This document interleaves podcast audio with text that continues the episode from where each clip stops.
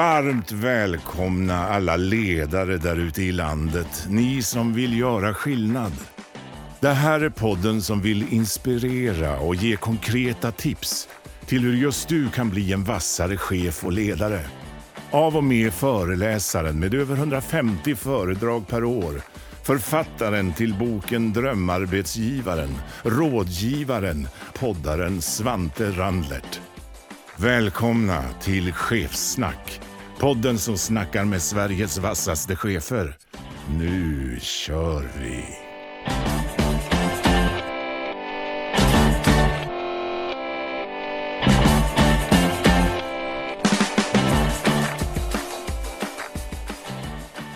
Varmt välkommen tillbaka till Ledarskapspodden Chefsnack. Ja, man brukar ju säga att chefskap det är en roll och ledarskap är relationer. Och relationer har jag lärt mig så pass mycket att det finns inga ensidiga relationer utan en relation alltid är tvåsidig. Och vi vet vilken skillnad goda relationer gör. Därför är jag så otroligt stolt och glad och bjuder in, enligt mig, för jag som poddvärd har rätt att tycka, enligt mig den bästa i Sverige på ämnet, Annika R Malmberg. Varmt välkommen! Ja men tack! Till och med kan gå rakt på sak, under hösten här fram till jul kommer det släppas en bok som heter Relationskompassen. Ja. Så ämnet är väl väldigt aktuellt? Ja, jag brinner ju för relationer och har ju även en föreställning som heter Relationsshowen och pratar ju om relationer på väldigt många olika sätt när jag är ute och föreläser och har workshops. Så det är ett ämne oavsett, som jag gillar. Eh, oavsett om vi pratar så kallad chef eller ledare eller medarbetare, alla är vi människor. Så jag tänkte att vi ska prata idag relationer mellan människor. Och den som lyssnar, då kan man ju ta taken relation, vad vet jag, till sina barn eller relation till sin partner eller vad vet jag, familj mm. eller varför inte medarbetare och kollegor. Så att mm. det är väl, X-faktorn i det här är väl relationer till människor. Ja. Om du hörde ju att jag började och sa eh, enligt mig då en av Sveriges bästa på relationer. Det är ju också att det finns en benämning eh, som kallas för Diamond Speaker, vilket du är Sveriges enda kvinnliga Diamond Speaker. Så att det, du har ju belägg för det också. Och vill du höra lite mer Annika, jag drar den korta versionen alltid. Det började eh, med studier i början på 80-talet med en filkande i olika kurser, bland annat estetik, informationskunskap och nordiska språk. Eh, du har också varit konsult och utbildare inom ISL och du har grundat eh, 2000 eh, Hamilton Group som du ännu jobbar vidare med. Du är också grundare och styrelsemedlem i Talarnas, en av Sveriges eh, framgångsrikaste just nu talarförmedlingar.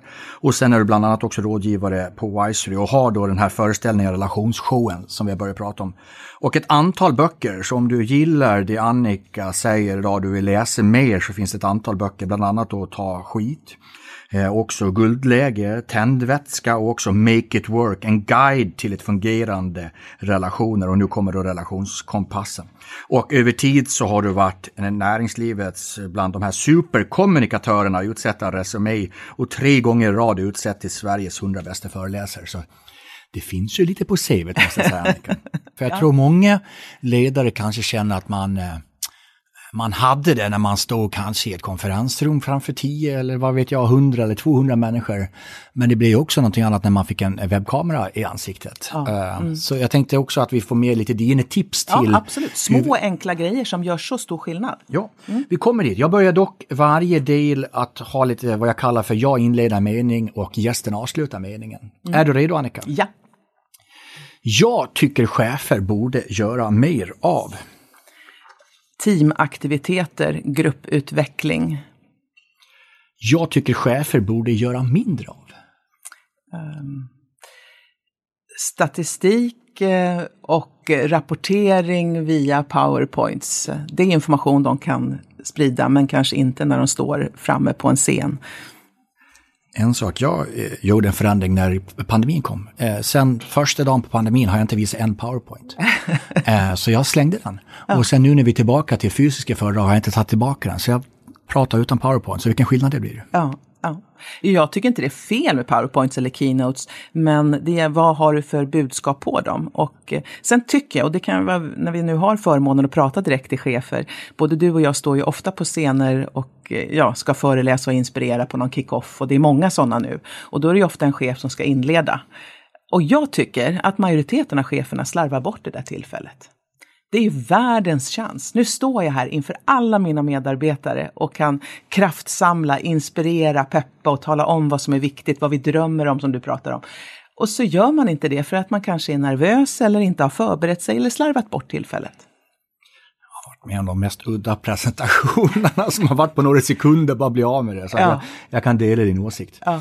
Annika, tänk om vi behöver tänka om. Vad ska vi då tänka om på?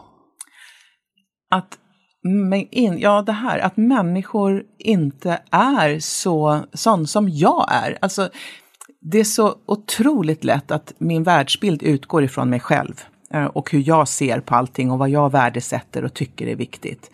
Men tänk om jag blev lite bättre på att se världen från andra perspektiv.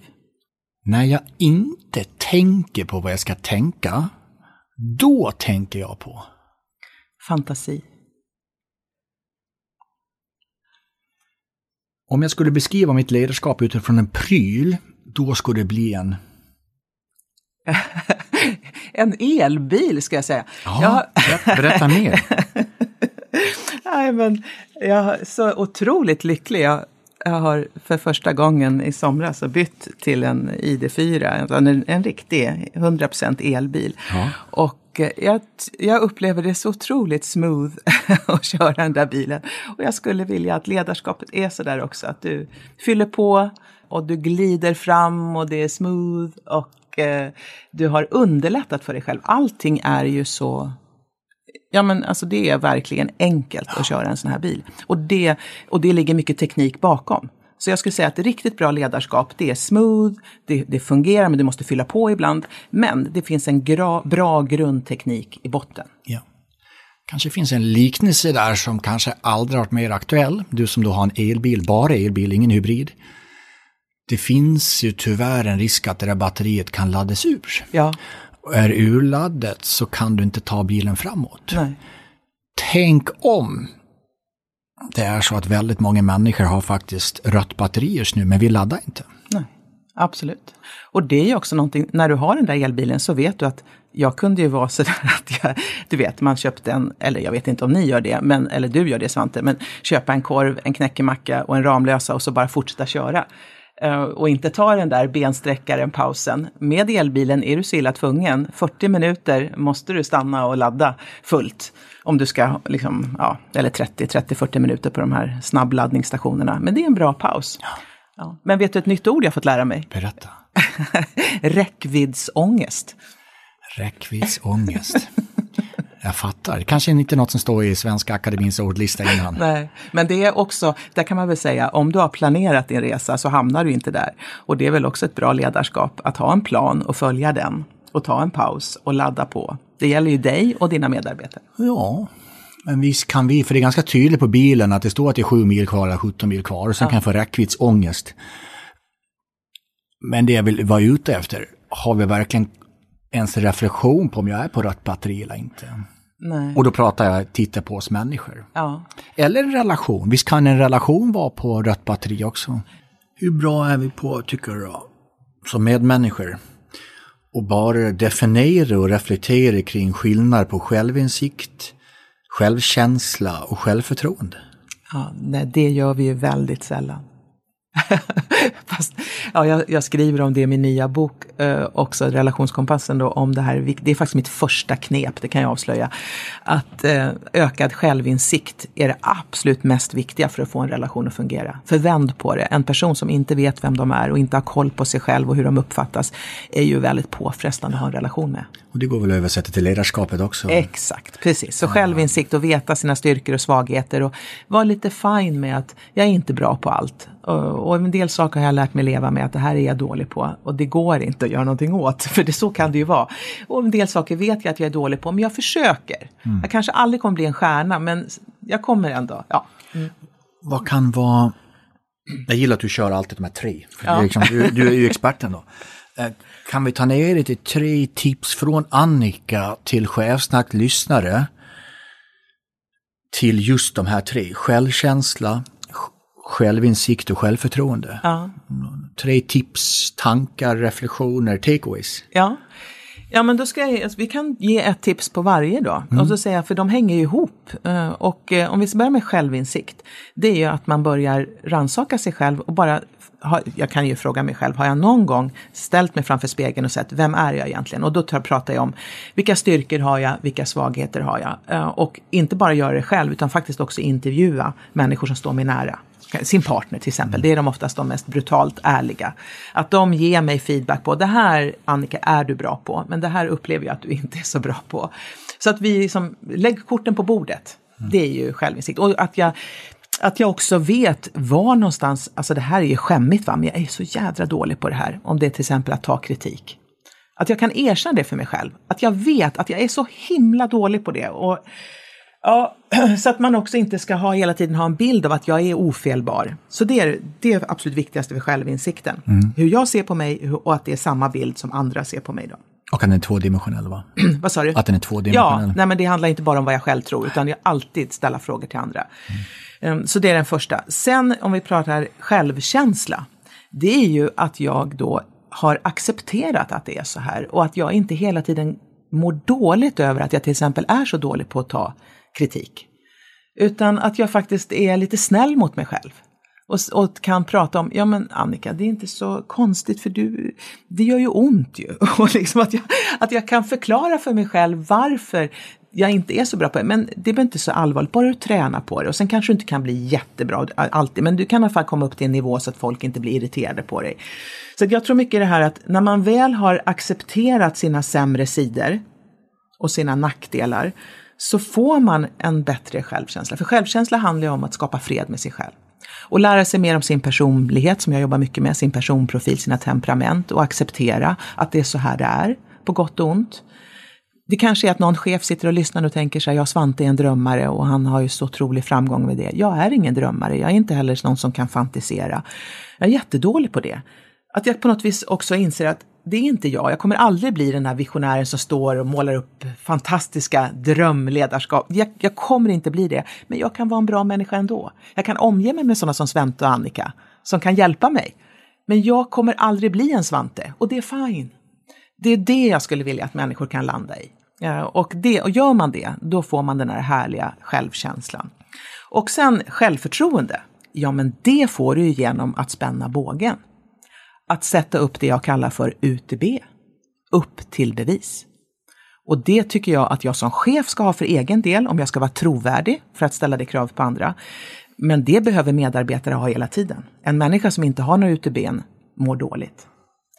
Och det, ett UTB är någonting som jag bestämmer mig för att göra som är förenat med viss risk, som kräver en ansträngning, en insats eh, och jag kan misslyckas. Men det är så otroligt häftigt när jag klarar det. Och jag växer vid varje UTB. Och ni som är, alla som är föräldrar, du är förälder Svante, jag är förälder, mina barn är ju stora nu, men vi vet ju det, hur vi får våra barn att växa genom att inte ge efter så fort de säger nej jag vill inte, jag kan inte. Jo men ring tränaren själv nu och säg att du kan komma på träningen. Nej mamma du kan väl ringa? Nej, jag vill att du ringer Henrik. Att jag hjälper dem att göra de här små stegen och varje gång de gör det så växer de. Tyckte det var fint det du sa. Jag tror vi kan fundera över att sluta frid med sig själv. För det är ganska mycket inre krafter som rör sig mot varandra, ja. som är ganska destruktiva idag. Mm. Fem bokstäver som jag, förutom jag pratar mycket dröm, jag har ju för övrigt jag har skrivit två böcker, de heter ju Drömarbetsgivaren och Drömledarskapet. Så att det du är med, bra på drömmar. Ja, men jag försöker väl någonstans eh, måla upp de där lite större perspektiven. Men jag tror, apropå fred med sig själv, jag tror det kommer ner till fem bokstäver. Snäll. Mm. Mm. Jag tror vi behöver bli lite mer snälla mot oss själva. Jättebra. Jag vill tacka vår partner Hypergene. Och det är så roligt att många där ute redan använder deras molnbaserade produkt för beslutsstöd och verksamhetsstyrning. Det de här har gemensamt, det är ambitionen att kunna styra, planera och följa upp sin verksamhet bättre. Och då kan Hypergene vara den partner som gör skillnad på riktigt. Genom att digitalisera verksamhetsstyrningen i Hypergenes molnbaserade lösning, då får man affärsplanering, finansiell planering, uppföljning och analys att hänga ihop i ett och samlat verktyg. Det här det skapar effektivitet och ökar konkurrenskraften. Gå in på hypergene.se så får du veta mer. Jag vill tacka poddens partner AV Academy. Förändringstakten i samhället, den är högre än någonsin och vi behöver lära oss snabbare och mer effektivt än vad vi gjort hittills. Samtidigt har möjligheterna till lärande heller aldrig varit bättre. Vem som helst kan ju signa upp sig på en MOOC, gå på webbinarier online, lära sig nya skills på Youtube eller Google. Varför är det så svårt då att sätta igång? Var hittas tiden? Och vem vet egentligen vad man ska lära sig? Om du känner igen dig just nu i de här frågorna, ja då är du inte ensam. Lärande och kompetensutveckling, det är högt upp på många företags agender och ni är många som just nu sitter med dessa frågor. Behöver du någon att bolla med eller hitta en skräddarsydd lärandelösning för just ditt behov? Då tycker jag att du ska höra av dig till AV Academy. De har jobbat med reskilling och upskilling sedan 2015 och de guidar dig gärna genom hela processen. Tack AV Academy! Någonstans vill vi prata om att ta emot kritik. Eh, vilket jag vill påstå är en av dina expertisområden. Mm. Du har till och med skrivit ta skit och gör det till guld. Ja, så heter boken. Ja, inte bara ta skit, för det låter konstigt. Nej, men och gör det till guld. Och då är så här, men, men också det, någonstans 2021 hösten vi spelar in där. Ja. Vi har ju något, liksom ett debattklimat som vi har. Mm. Eh, vi har en ny generations medarbetare som är också vana att svara känslomässigt på kritik. Mm. Eh, kanske högre utsträckning än tidigare, får du ge din eh, åsikt på, men att ge feedback till någon som är så van att hela tiden bli bedömd, vad, vad ställer det för krav på som ledare? Åh, oh, vilken bra fråga. Det skulle jag ju önska att alla ledare hade en policy kring, en, att man också tar upp det med jämna mellanrum. Hur ger vi varandra feedback? För att eh, det är ju någonting som det finns regler kring. Men vi glömmer bort det, vi slarvar. Och det kan man ta med sig, de, det har jag också som ett kapitel i min bok. Alltså du, en bra relation bygger på att vi är öppna mot varandra och tar upp saker som, som gnisslar och skaver. Men hur säger vi det? Mm. det ja. Men då kör vi igen då. Det. Då tar vi först checklistan på att ge feedback. Ja, mm, precis. Mm. Och eh, då är det det första, eh, skilj på sak och person. Och det här är något som alla känner till och har hört och du sitter bara ja, ja, ja, det har jag hört förut. Men vet du vad det betyder? Alltså, du säger inte till en medarbe medarbetare, du är slarvig, du är nonchalant, du är aggressiv, du är oengagerad, du är slö. Och då kan jag säga, ja men han är ju det. Ja, strunt samma, du säger inte så. Du pratar inte om hur någon är, du pratar om vad de gör. Så tycker du att någon är aggressiv, då beskriver du, vet du vad, um, Gustav, när du svarar så här på min fråga, på det sättet du gjorde med den höga rösten och med den intensiteten så uppfattar jag dig som aggressiv. Så att jag hela tiden beskriver vad du gör.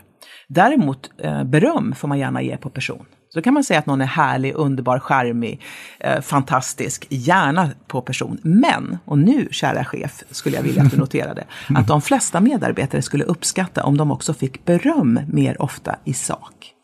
Istället för en ryggdunk, åh vad du är härlig, liksom, bra jobbat. Nej men tala om, vad är det jag har gjort då? Har du koll på det? Att uppleva som medarbetare att en chef ser vad jag gör och vad jag har gjort och vilken skillnad som jag gjorde i det här projektet, det kan betyda allt mm. för mig. Mm. Och det är många chefer som inte har. Så skilj på sak och person, det var det. Sen nära i tid. Om vi ska ta bara tre saker. Mm. Eh, och det betyder ju då att jag inte går och drar på grejer, tar upp det så snabbt som möjligt. Inte kanske då om det är helg och vi inte ses på några dagar. Men direkt. Eh, men jag ska bara lugna ner mig så jag inte är så liksom upprörd eller du är upprörd. Men annars, ta det. Efter mötet, du, jag måste bara ta, vad hände nu egentligen? Så blir det ingen stor grej. Och det är samma sak hemma.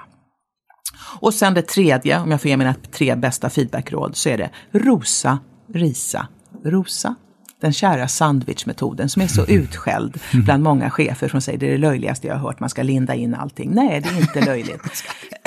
det är inte löjligt. Däremot säger jag att man ska inte linda in om det är att någon bryter mot en regel. Till exempel om någon kommer för sent och vi har bestämt vårt företag att mötet börjar nio och någon släntrar in kvart över nio. Då behöver jag inte hålla på och linda in feedbacken. Du är jättetydlig, du är sen mm. och det här gillar jag inte. Men om jag ska ge någon feedback i form av en arbetsprestation, att de har misslyckats till exempel. Då kan ju inte jag bara dundra på och säga allt de gjorde dåligt i den här presentationen. Det, jag ger ju många gånger chefer feedback i presentationsteknik. Eh, skulle jag då bara säga så här, men gud, du står som en hösäck och jag menar, vilken håll, alltså hållningen är bara hopplös och så mycket powerpoint-bilder, det är dötrist och, och liksom, det är alldeles för långsamt.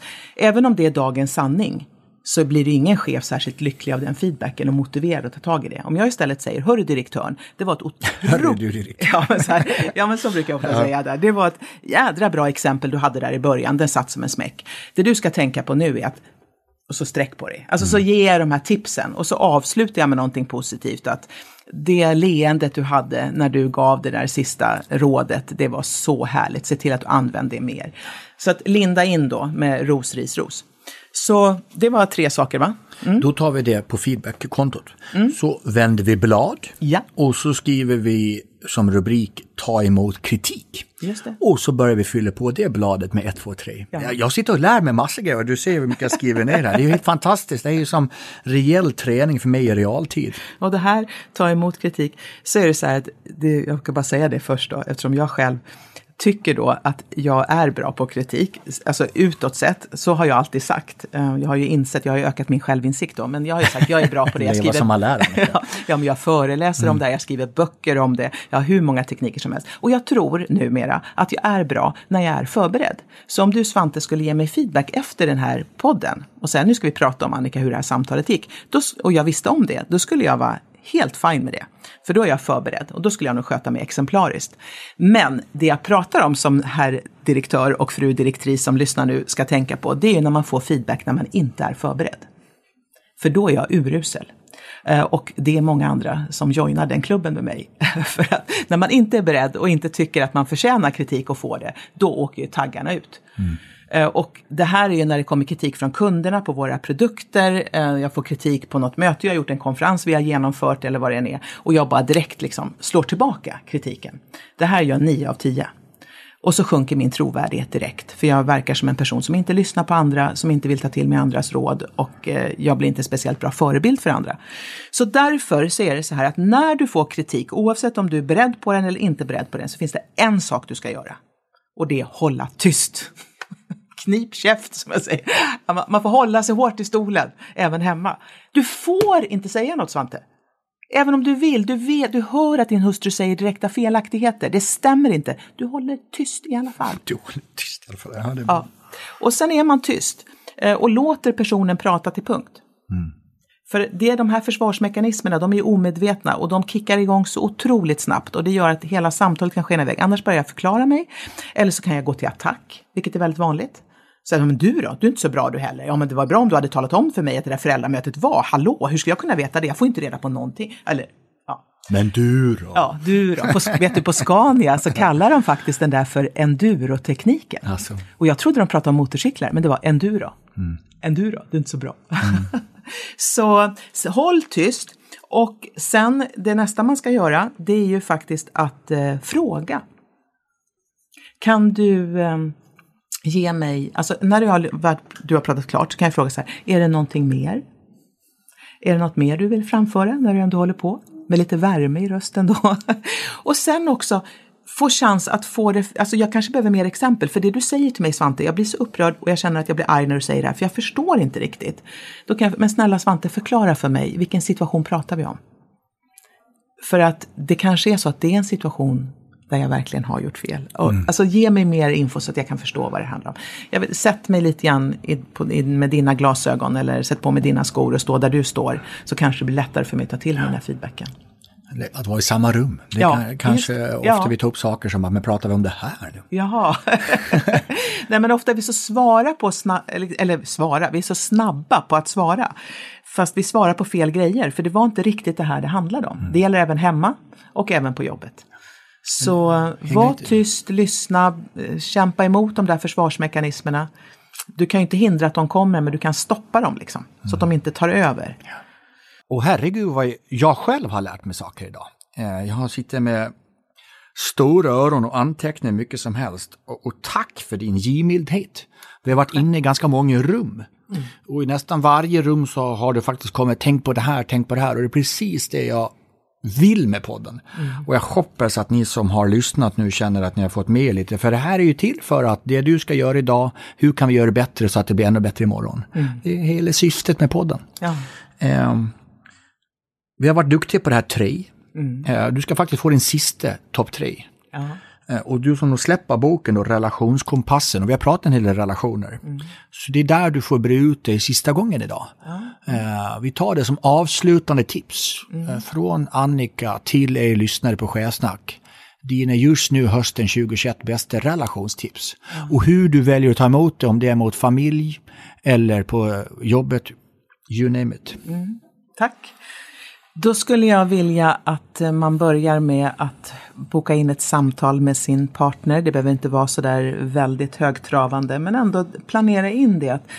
nu vill jag att vi ska, jag vill veta hur, säg så här då. Jag tycker det vore fantastiskt om du som chef som lyssnar nu, om du är i en relation, kunde säga till din livskamrat att jag vill gärna veta hur jag kan bli en bättre partner.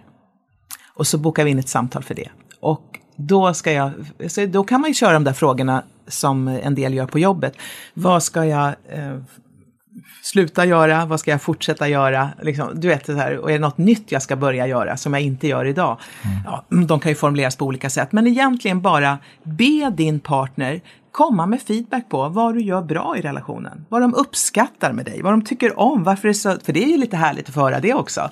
På vilket sätt är du en bra partner? Och när är jag inte en bra partner? Vad är det du saknar?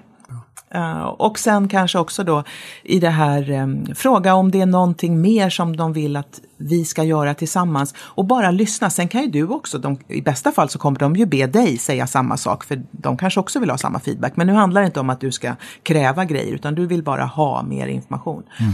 Så att ha det där utvecklingssamtalet som jag kallar det. Mm, det var nummer ett. Ja. Nummer Sen två. nummer två, det är att man börjar fundera på vilka, vilka gemensamma mål och gemensamma projekt har vi.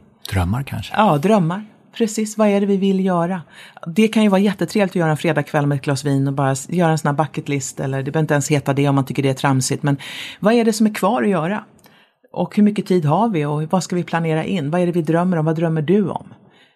Så De är väl förändliga över tid oftast? Ja, Precis, och det är ju ett, ett tag är det självspelande piano för det är barnen, det är huset som vi ska bygga, sommarstugan, båten eller vad det nu vi har för mål. Men sen finns ju alla de där sakerna. Vad är det då som förenar mm. oss? Som kan ge oss kraft och energi som vi gör ihop. Mm. Som vi båda ska göra tillsammans. Mm. Om det är en resa eller något vi ska lära oss eller ja, mm. flytta. Någonting sånt. Och eh, sen det tredje, det är att vi ska bli bättre på att lära oss mer om våra olikheter. Alltså för Oh, jag tycker att det här, jag får fortfarande tjata om det här hela tiden, även om många tycker så här, men vi vet att vi är olika. Ja, men har du koll på hur du och din partner skiljer er åt? Mm. Vad är det roligaste som hon eller han vet och vad är det roligaste du vet att göra? Var hämtar du kraft och energi? Jag har ett kapitel i min nya bok som heter att vi har olika tändvätska. Och det är väldigt lätt att utgå från sig själv att det här får mig att tända till. Eh, men det är inte säkert det är samma sak som min partner. Så det är väl en fråga man kan ställa sig. Var, när, vilka arbetsuppgifter, vilka saker tycker du är absolut roligast, härligast eh, att göra? Kan jag hjälpa dig att få göra mer av det? Mm. Så att det inte blir att vi lever varandras drömmar. För det är ju också en del av en relation, att ibland sätta sina egna intressen på paus för relationens skull. För att vi båda ska vara lyckliga. Men det är underbart om det någon gång finns något där jag får göra det som jag tycker är absolut allra härligast. Jag vill tacka poddens partner Quinix som gör världens bästa scheman för alla som har ett jobb där man arbetar i skift. Till exempel om du jobbar i butik eller på ett kaffeställe så kan du kolla ditt schema och när du ska jobba direkt i telefonen. Quinix de brinner även för engagerade medarbetare som själva kan bestämma över sitt arbetsliv Helt enkelt precis som det ska vara för alla. Tack så jättemycket Quinix för det fina arbete ni gör med att sprida mer glädje på jobbet. Sen är det ju lite svårt att stava, men det är alltså Q-U-I-N-Y-X. Tack Quinix! Behöver ni bli fler medarbetare? Behöver ni nå ut till rätt kandidater? Genom att annonsera på Blocket jobb når ni cirka 650 000 användare per vecka. Blocket jobb hjälper er att rekrytera rätt medarbetare oavsett vilken tjänst ni behöver. Blocket jobb ser till att du syns i rätt kontext för rätt personer i hela Sverige. Hitta er nästa kollega på Blocket jobb. Men en sak som jag när jag nu har chansen och bara ge ett bonustips nu då, eftersom jag vet att många chefer som lyssnar på det här är vad jag kallar för eldröda, alltså om man pratar personprofiler och färger så är de resultatinriktade, drivna, de är tydliga, de säger vad de tycker, de kan låta argare än vad de är. Jag säger inte att alla som lyssnar nu är eldröda, men jag vill ta det som exempel. Det är inte ovanligt att om man har mycket eldrött i sig, att man lever med någon som är min motsats det vill säga relationsinriktad och mer skogsgrön. Och den personen uttrycker sig på ett helt annat sätt. Och just när det gäller relationer så kan det vara att jag som relationsinriktad partner anpassar mig efter dig, kära partner. Och det gör jag hela tiden. Och jag gör det gärna för att jag vill att vår relation ska funka och jag har inget problem med det. Men efter ett tag kan jag uppleva en obalans. Jag är inte lycklig längre. Och då försöker jag säga det till dig. Och jag säger det, men jag säger det på ett sätt så du inte hör. För jag pratar ju så, jag säger så här, det kanske skulle vara att vi borde åka iväg du och jag eller jag kanske, du vet, jag försöker på mitt vänliga, varma, hänsynsfulla sätt. Men du förstår inte. Du fattar inte hur desperat jag är, för jag pratar ju så lugnt. Jag pratar ju så vänligt. Jag ler ju till och med när jag säger de här sakerna. Så det bara går dig förbi. Och efter ett, jag kan tala om för dig, jag har gjort så många försök som i min relationsinriktade, i min partner säger vi nu som exemplet. Jag har försökt tala med min partner så länge. Till slut orkar jag inte längre. Så en dag när du kommer hem, då står mina väskor packade i hallen. Då fattar du, för det var ett språk som den eldröda fattade. Det var tydligt. Och då så här, okej, okay, men ska vi åka iväg på den där? Vet du vad? Nu är det för sent. Mm. Och jag har sett det här så många gånger att du har fått varningar din partner har försökt säga, ska vi, vi borde, och du hinner inte, du kan inte prioritera det nu, du tycker inte det är så allvarligt. För det är andra som gapar högre kanske på ditt arbete. Men var lite mer lyhörd för de signalerna, för en dag kan det vara för sent. Usch, nu kanske det var så helt ett ödesmättat avslut, men jag tycker ändå det är tänkvärt att ta med sig den. Starkt. Mm. Jag tror det aldrig händer någonting hos många människor. Ja så kan du lägga lite mer tid på den du lever med. Den kanske viktigaste personen i ditt liv borde kanske också få den uppmärksamheten de är värda. Så ja, vad kan hända? Bara att du blir ännu lyckligare. Den träffade. Det är bra. Ska vi ta oss samman här. ja men tack, eh, fint samtal. Ja, eh, jag sitter och summerar lite de här olika delarna vi har varit inne i. Vi jag pratar om pannben, fantasi, räckviddsångest. Eh, men vi har varit inom tro, eh, elbilar. Kanske inte alla ord man normalt pratar om i ledarskapspodd. Eh, men kärt barn har många namn. Och vi får inte glömma att essensen i allt det här är relationer. Mm. Och essensen i relationen är att det är two ways. Mm. Mellan vad då? Ja, människor. Vi kan prata om allt annat runt omkring, men det kommer ändå ner till essensen människor. Mm. Vi får aldrig glömma bort det. Nej. Hur känns det Annika? Jag tycker det var jättehärligt att få prata om de här sakerna. Så jag hoppas att ni som lyssnar eh, vill eh, fördjupa er med de här frågorna. Det är ju, läs en bok eller gå på en föreställning. Jag kommer ju ha min relationsshow, jag går ju på turné.